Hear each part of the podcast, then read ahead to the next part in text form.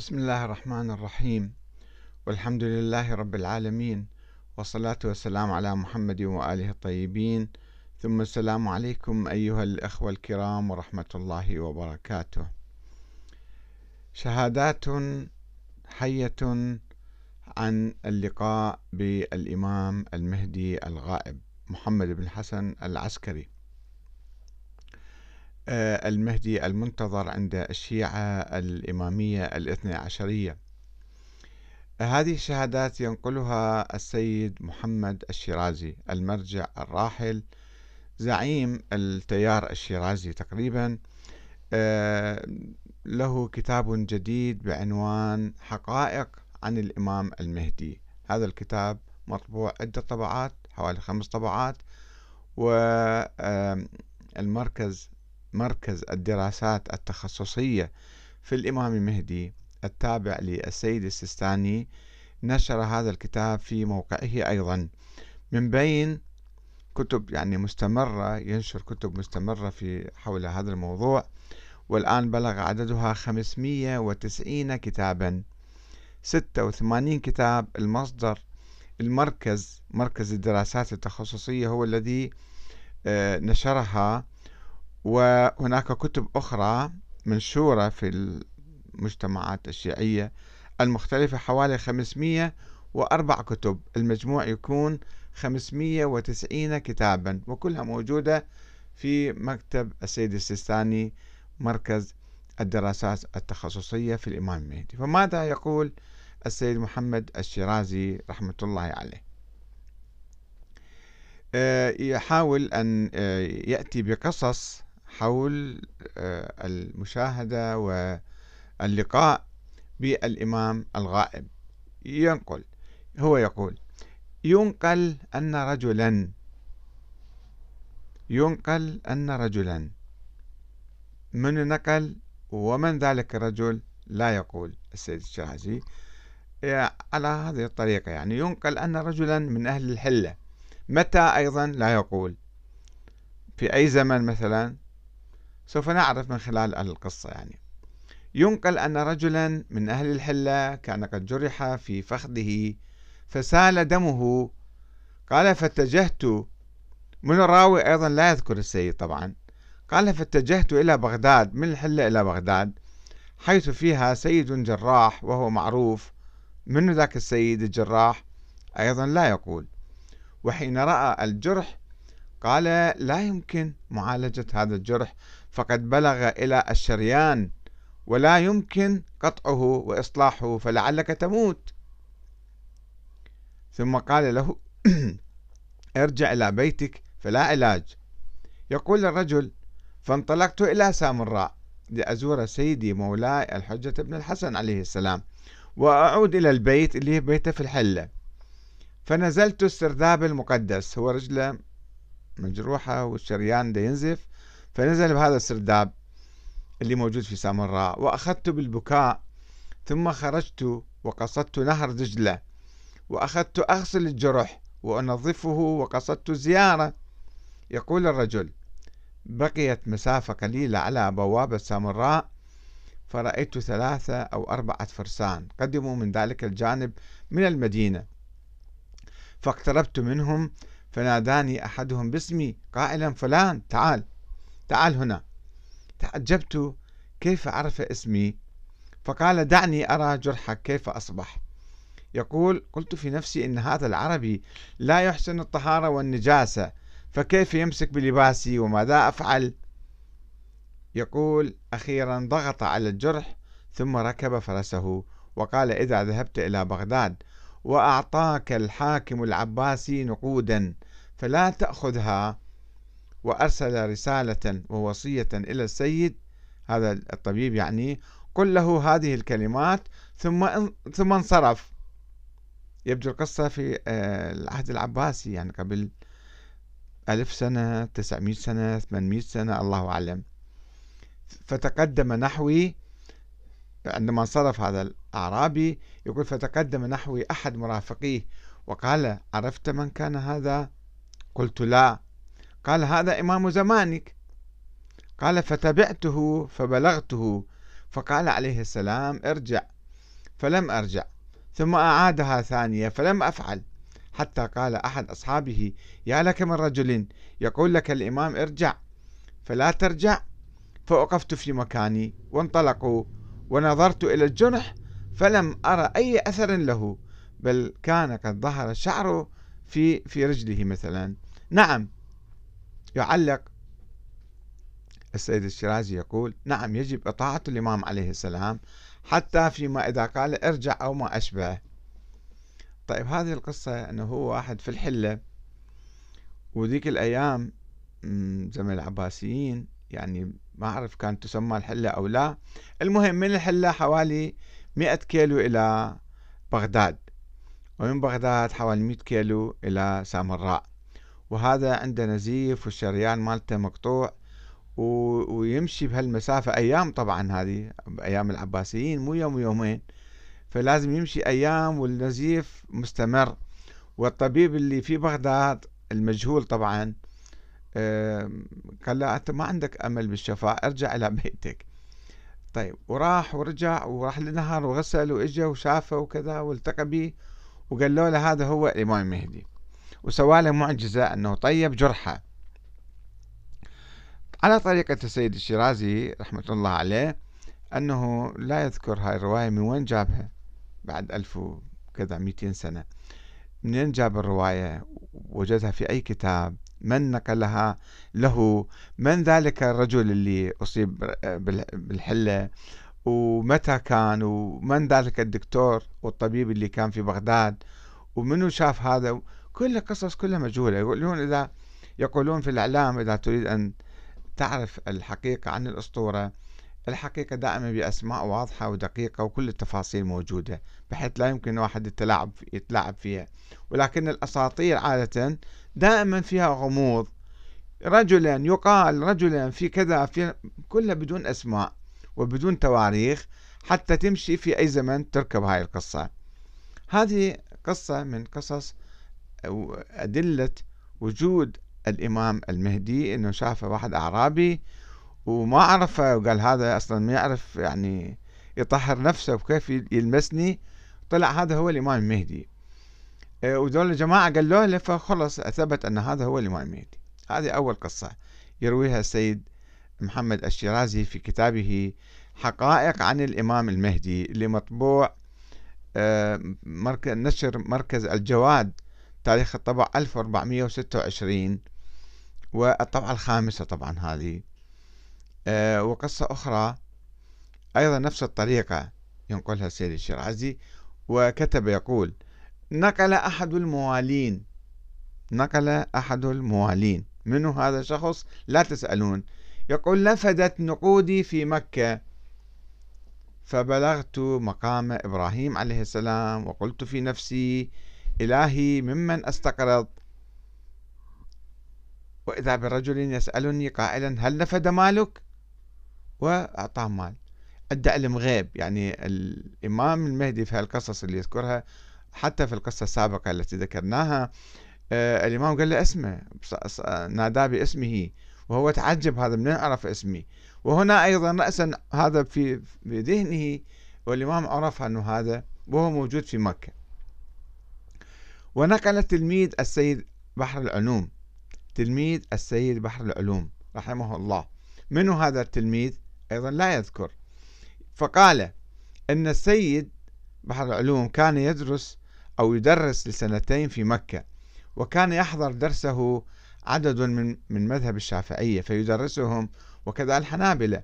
فقلت له يوما هذا التلميذ يقول له فقلت له يوما ليس عندنا نقود وليس في مكة من أستقرضه. وفي اليوم التالي بينما كنا جالسين وكان السيد يدخن الغليون طرق الباب ففتحتها. وإذا برجل أعرابي دائما رجل أعرابي يطلع الإمام المهدي فدخل وجلس في الحجرة. وقد جلس السيد بحر العلوم عنده بكل أدب. عرفه سيد بحر العلوم جلس بكل احترام وأدب عند هذا الرجل الأعرابي. ثم أخذ يسأل السيد عن أحواله. ثم انصرف وودعه بحر العلوم إلى الباب. وكانت هناك ناقة نائمة فركبها ومضى. ثم رجع السيد وأعطاني حوالة.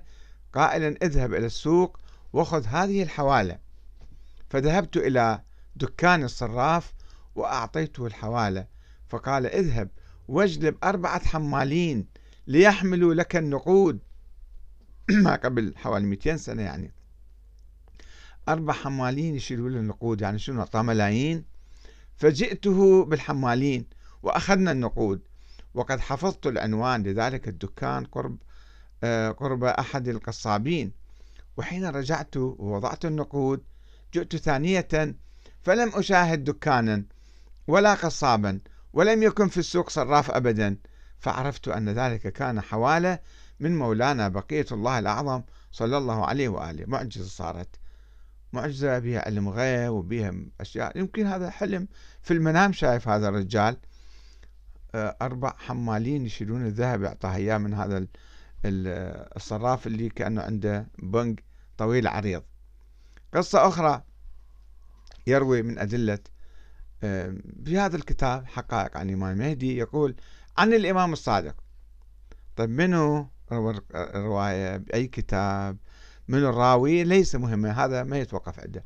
في مسألة عقائدية مهمة جدا تبنى عليها قضايا كثيرة تهم واقعنا المعاصر تهم وحدة المسلمين وتهم حريتنا وديمقراطيتنا وأنظمتنا السياسية. يجي واحد مرجع يكتب كتب بهذه الصورة.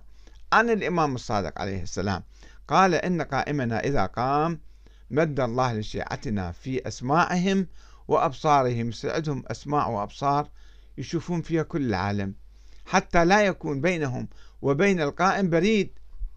يكلمهم فيسمعون وينظرون إليه وهو في مكانه. يعني خيال خصب جدا حقيقة.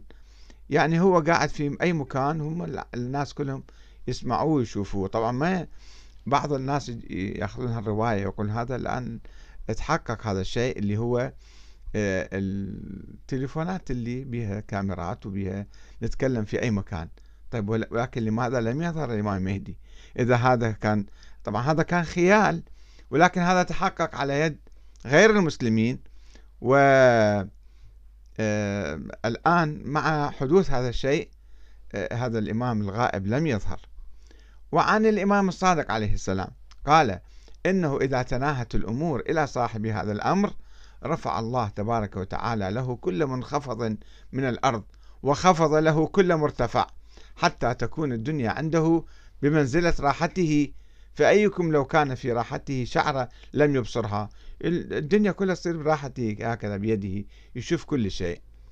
طبعا هذه روايات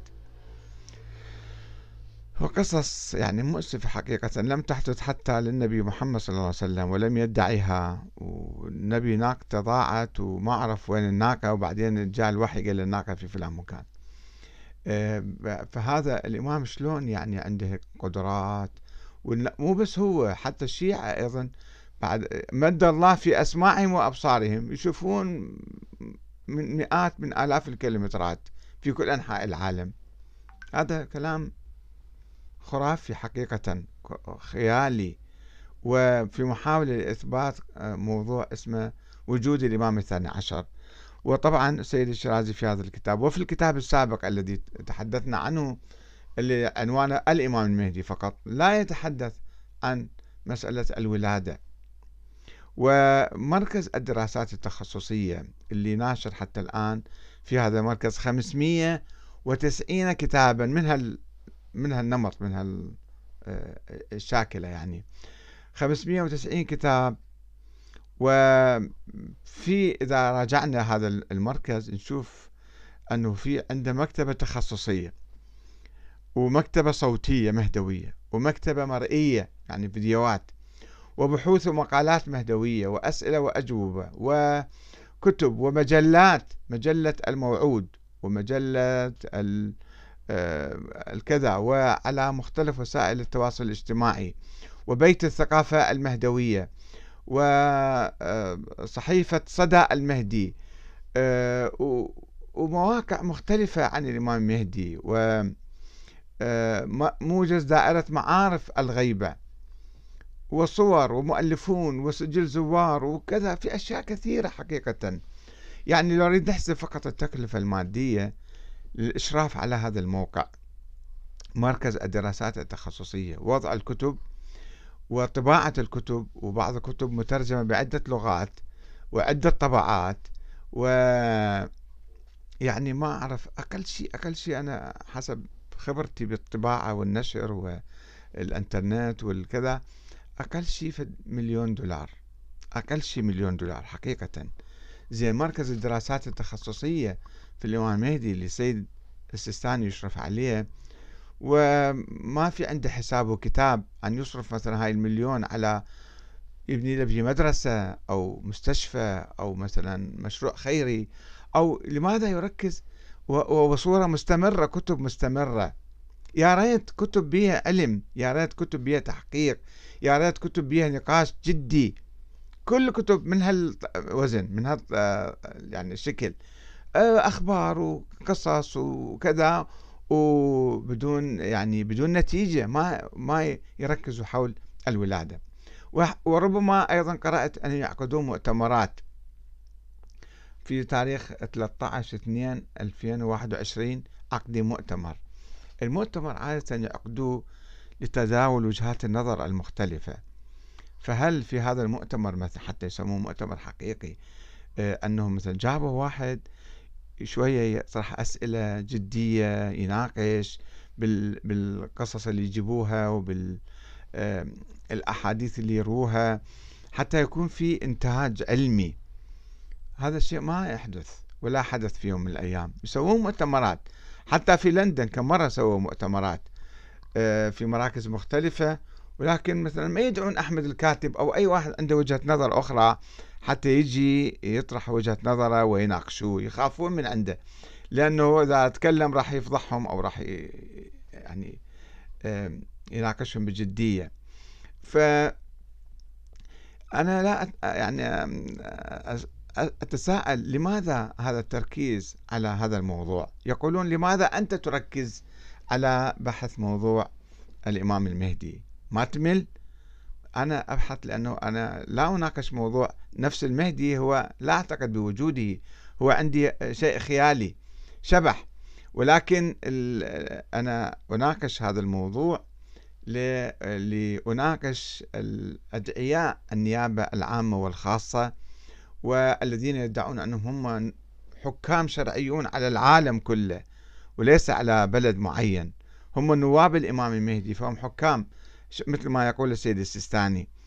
أه وناقش هذه السلطة الدينية المزيفة التي يحاولون التمتع بها وفرض هيمنتهم على الناس. طيب أنتم ما يكفيكم كتاب كتابين لكي تثبتوا وجود هذا الإمام؟ 590 كتاب حتى الآن صار لكم ناشرين وما قادرين تثبتون وجود ذلك الشخص.